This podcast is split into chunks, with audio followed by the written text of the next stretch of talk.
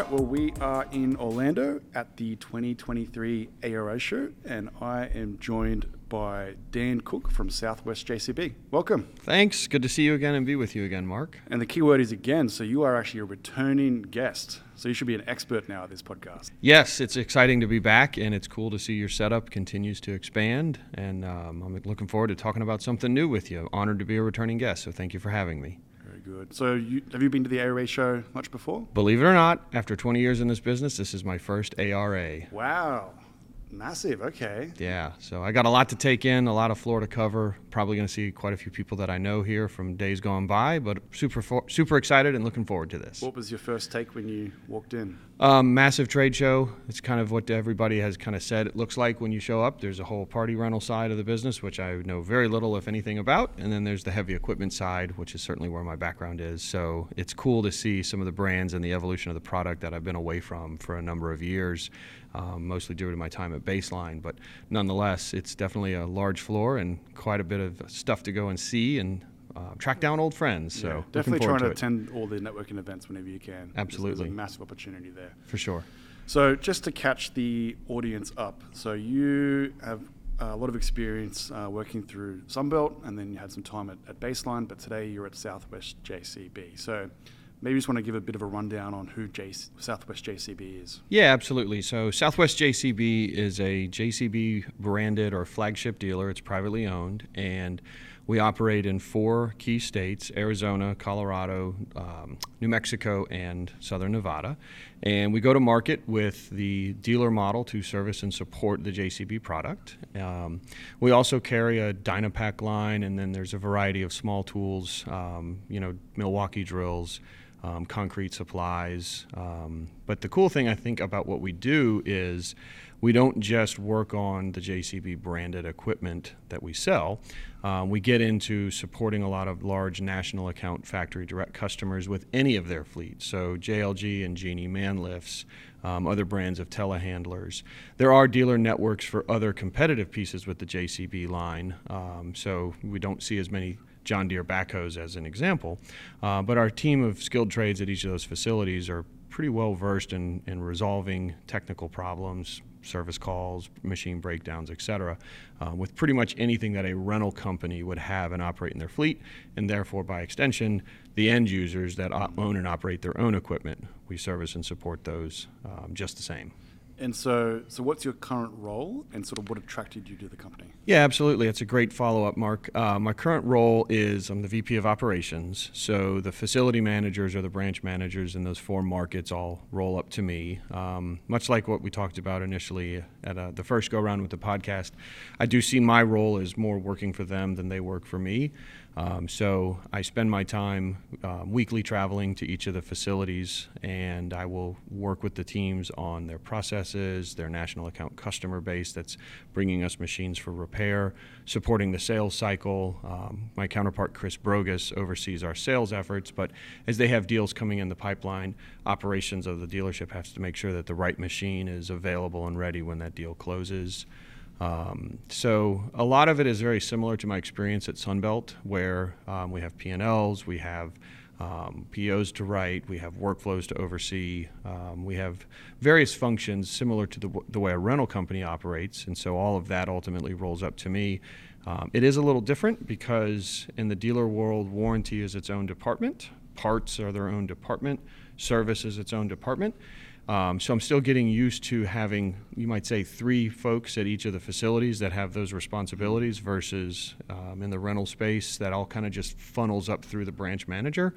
Um, but nonetheless, it's it's it's a good use of my skills. It's a good use of my passion. I'm trying to help our team become great versions of themselves, all in the pursuit of serving the customer base. Very nice. And so, maybe to break it down simply, because there's guaranteed there's someone out there that goes, "What is a dealer?" So when you say you're a like you're a JCB dealer, what does it actually mean?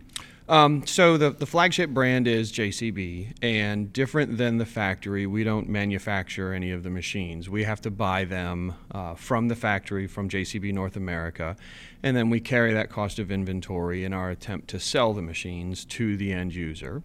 Um, being a dealer really means that we get to be the, the advocate for the customer. So if there are warranty issues or if there are um, improvements that the customer would like to see in the machine or form factor changes, we are one of the many conduits to funnel that feedback up to JCB North America um, to drive continuous improvement within the product, to provide um, guidance on what level of service and support that we need to offer to the end user, um, and just really be the go between um, to form that local relationship with the end user buyers of these machines. Mm.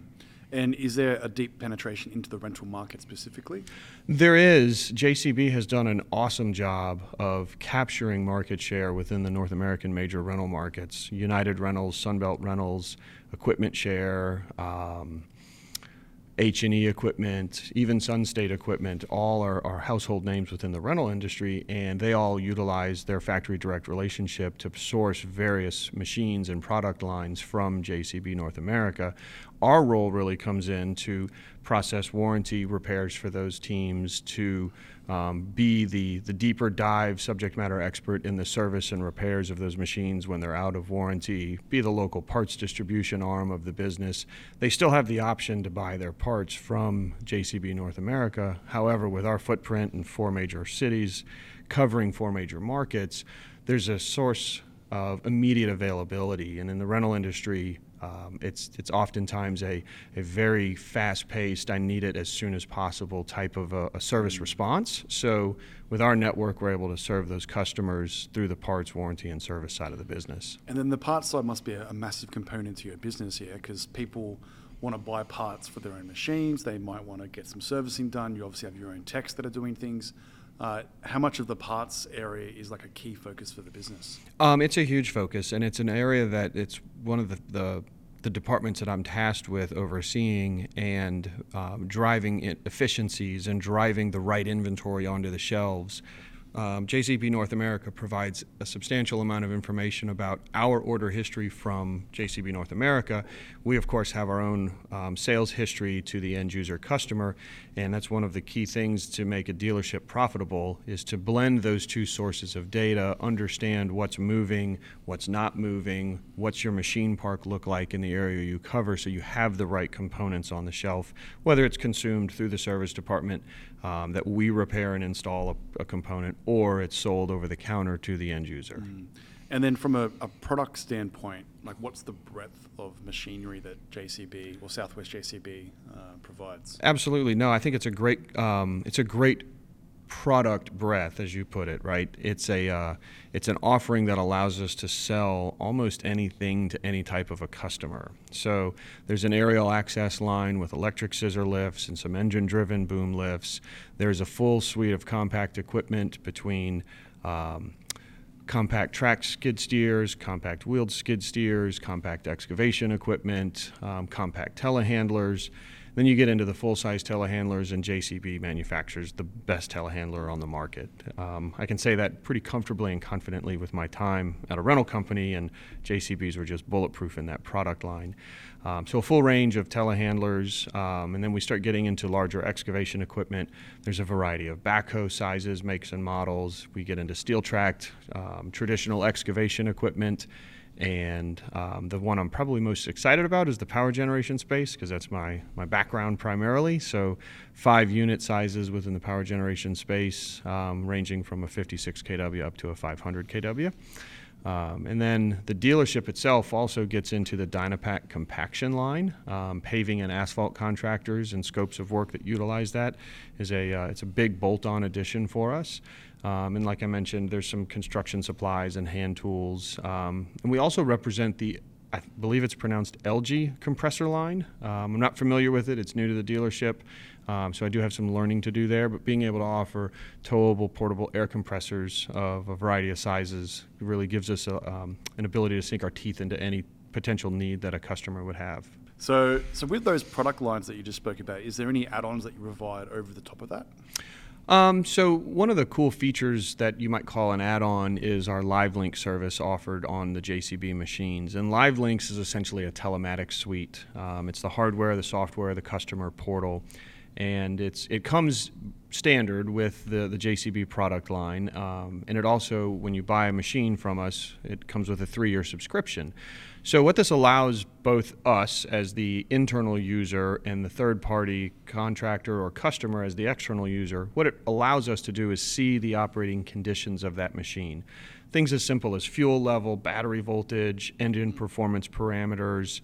Um, so we can we can remotely recognize when there's a deficient condition that needs attention.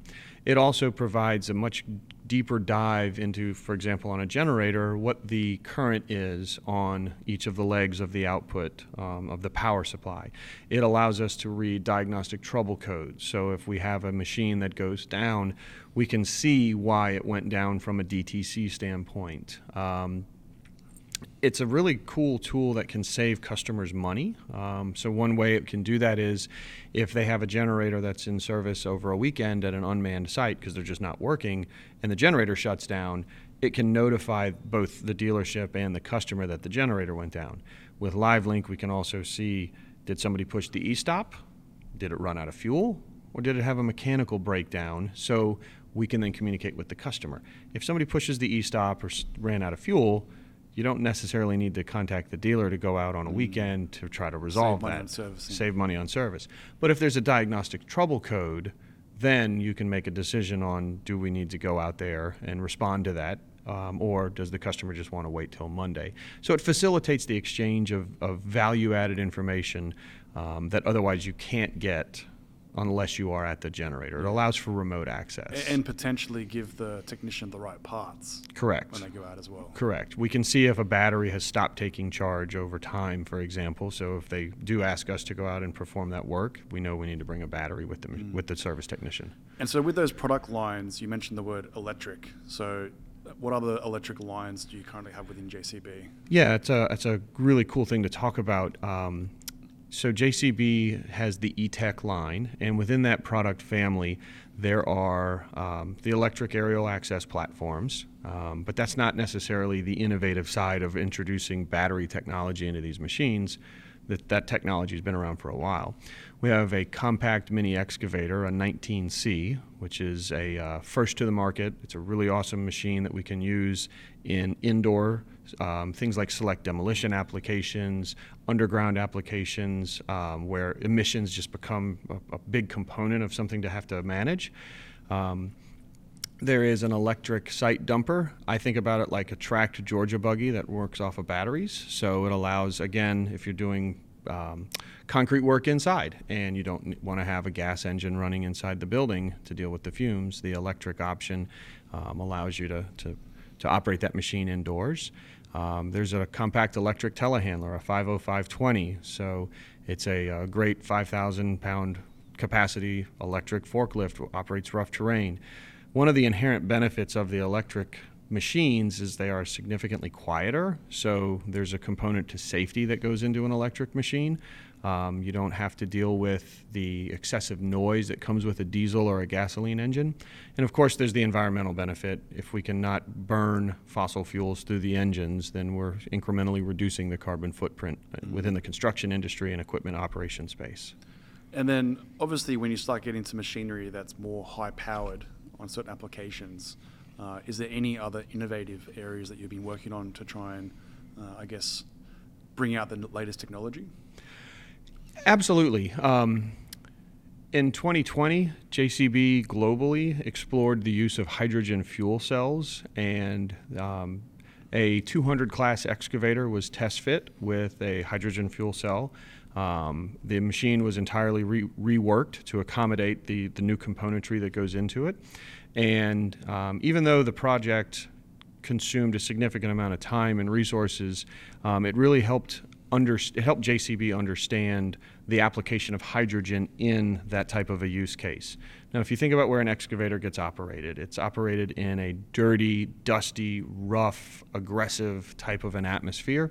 And a hydrogen fuel cell is very, very sensitive to um, those types of conditions. And so, while the technology worked and the machine was an absolute success from a does it function and do what we ask it to do standpoint, yes, But when you start looking at the practicality of the fuel cell in that application, what it takes to service that machine, whether it's an end user or, or a dealership service model, the fuel cell just started to show that it's not the, the, the, most appropriate and suitable application.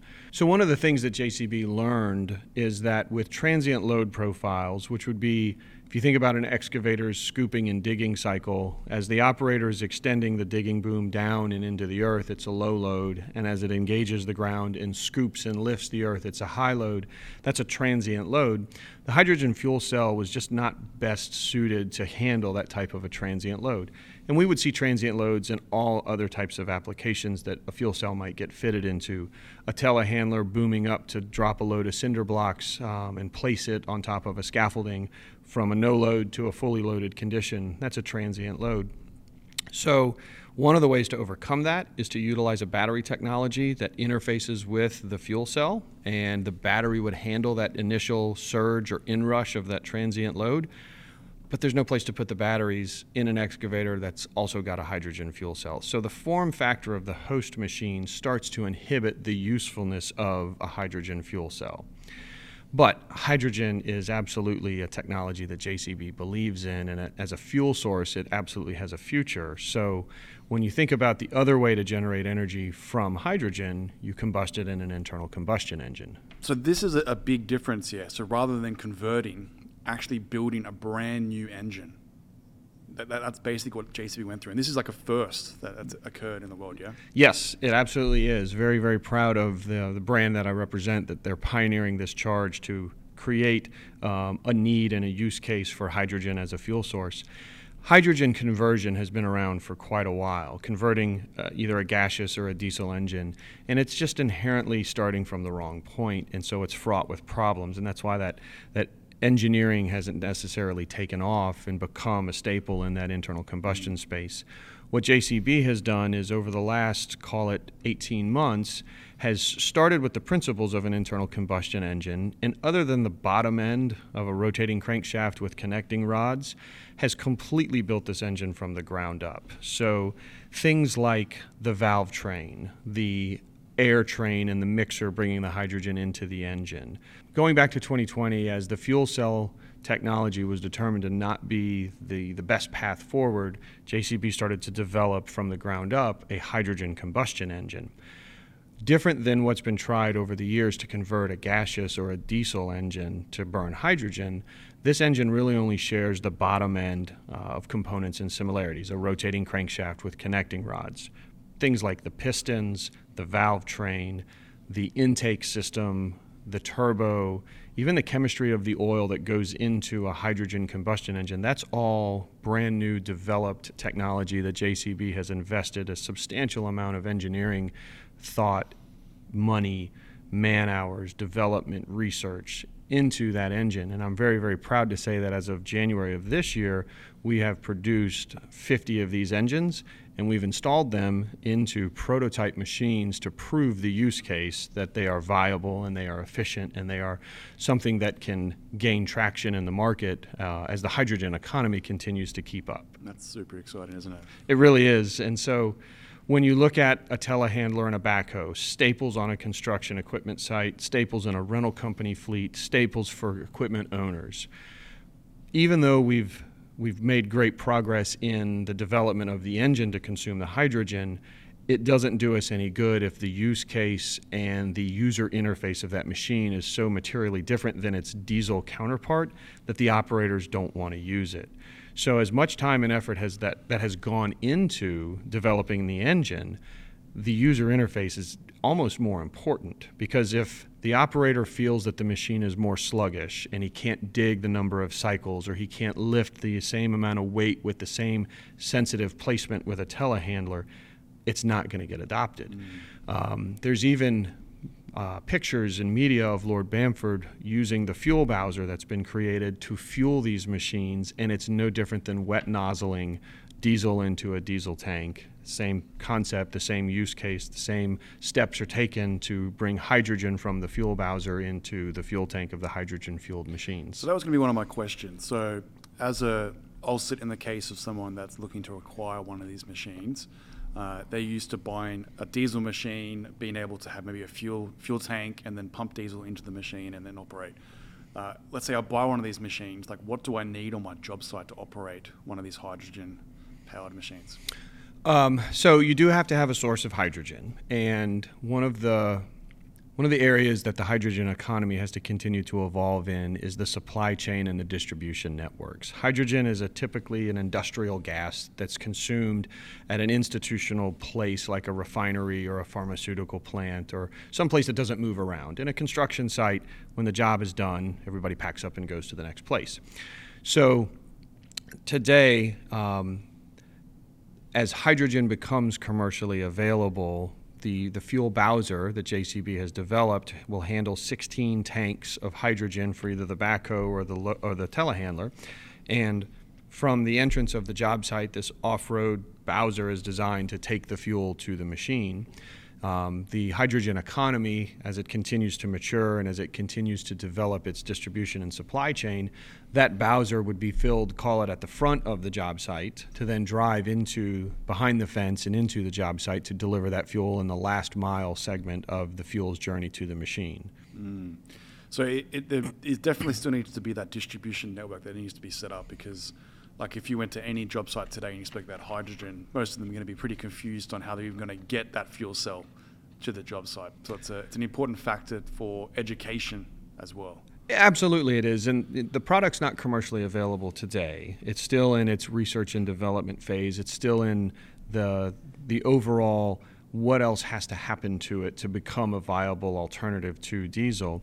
However, if you look at in 2021, um, I believe the statistic if you look at in 2021, there were under 10 hydrogen centric projects in the UK, and today there's north of 40 being developed. Um, similarly, in the US in 2020, there were 40 hydrogen stations around the country, and today in North America, that's estimated to be pushing over 200. So, the opportunity for hydrogen to become a viable fuel source, I think it becomes a question of chicken or the egg. Do you need to have push through demand from the hydrogen supply chain, bringing it closer and closer to where it can be consumed? Or do you need to have pull through demand by creating the demand or creating the appetite for it through things like our telehandler and our backhoe and the fuel bowser to where it pulls the hydrogen infrastructure closer and closer to those machines? Mm.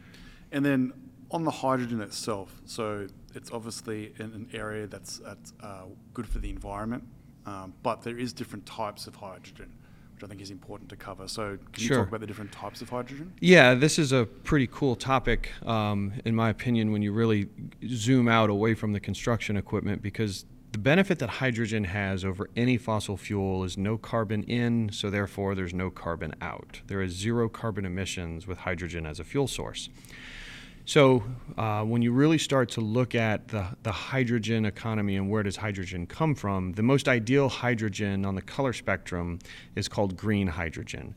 And green hydrogen is simply um, the splitting of water, H2O, into its core elements, oxygen and hydrogen. And with green hydrogen, um, you do that through a process called electrolysis. You use an electrolyzer. And um, the byproduct of that is you release oxygen which is a completely harmless gas. Um, through that process, though, there are precious metals that are used in these electrolyzers, and you have to have desalinated, deionized, very, very pure water. And it's just very expensive to bring those raw materials um, to bear in that electrolyzer. As published in February of 2023, researchers and engineers in the chemical engineering department of the, at the University of Adelaide, an Australian university, uh, they have discovered a way to use seawater or salt water and non precious metals inside of these um, electrolyzers. Specifically, cobalt oxide and chromium oxide are the two metals that they use to generate green hydrogen out of salt water. And that's a huge step forward. Saltwater is probably the most abundant resource, if you think about it, in the world, and within water is an almost infinite supply of hydrogen. Saltwater can be found along every country that has a coastline, and it's very efficient to bring it to the source of the. It's very efficient to bring it to an electrolyzer because it is so abundant across the world. differently than having to use very pure deionized, desalinated water with precious metal catalyzers, electrolyzers. This now puts hydrogen, and not just any hydrogen, but green hydrogen within reach once that technology is scaled. A more common way that we can find hydrogen, uh, a more common way that we can source hydrogen is called gray hydrogen. And within the natural gas refining space, um, you can strip hydrogen out of a natural gas fuel source, and the byproduct is CO2. So now we're back to carbon, carbon dioxide. So while hydrogen at the tailpipe is a very clean emitter, when it is deemed and classified as gray hydrogen, there's a significant carbon footprint that's associated with it. Now, you can sequester that carbon dioxide emission, and when you do, that gray hydrogen can now be classified as blue hydrogen, but there's still an economy of scale that goes uh, against the commercial viability of hydrogen because that's a very expensive process to capture that carbon and inject it into the earth um, as the oil and gas industry does today. Um, and it just it makes hydrogen commercially out of reach at today's commodity prices. Mm. There's other colors of hydrogen. It just depends on where the electricity for the electrolysis process comes from. You have yellow hydrogen, which is tied to nuclear energy. Um, and there's a couple of other colors that are become less and less appealing from a green footprint standpoint because they cost more energy, they cost more dollars than what you get out of it in terms of equivalent energy. Mm. It's amazing. Sounds like we have to go to Adelaide to do a podcast. well, I think it would be good as the hydrogen economy takes off and as the technology becomes scalable and within reach and commercially viable for for the hydrogen economy understanding how we can get hydrogen through their processes and others, it would be very valuable for the industry to understand the hydrogen supply chain. Okay, so so what is the next step to actually getting this these hydrogen powered machines to market? Well, one of the exciting things that's happened um, very recently is that in the UK, the machines that have now been built as prototypes have been approved for testing in real world conditions on actual construction job sites while we've done extensive testing within uh, the JCB engineering departments and kind of had controlled environments where we recognize use cases and user interfaces and how the machine just feels when we operate it, we're now going to be able to seek live, real customer feedback on what works, what doesn't work, how is the machine performing compared to the comparable diesel counterpart. So from there, that will steer the next steps that JCB undertakes with the development of not only the engine, but the use case inside the various machines. So I saw online that JCB is actually displaying a hydrogen-powered engine at ConExpo this year in Las Vegas. Like, can you expand on that a little bit? Very exciting things are going to be on display and coming out at ConExpo in Vegas in a few weeks. This will be the first U.S. public display of this hydrogen engine technology.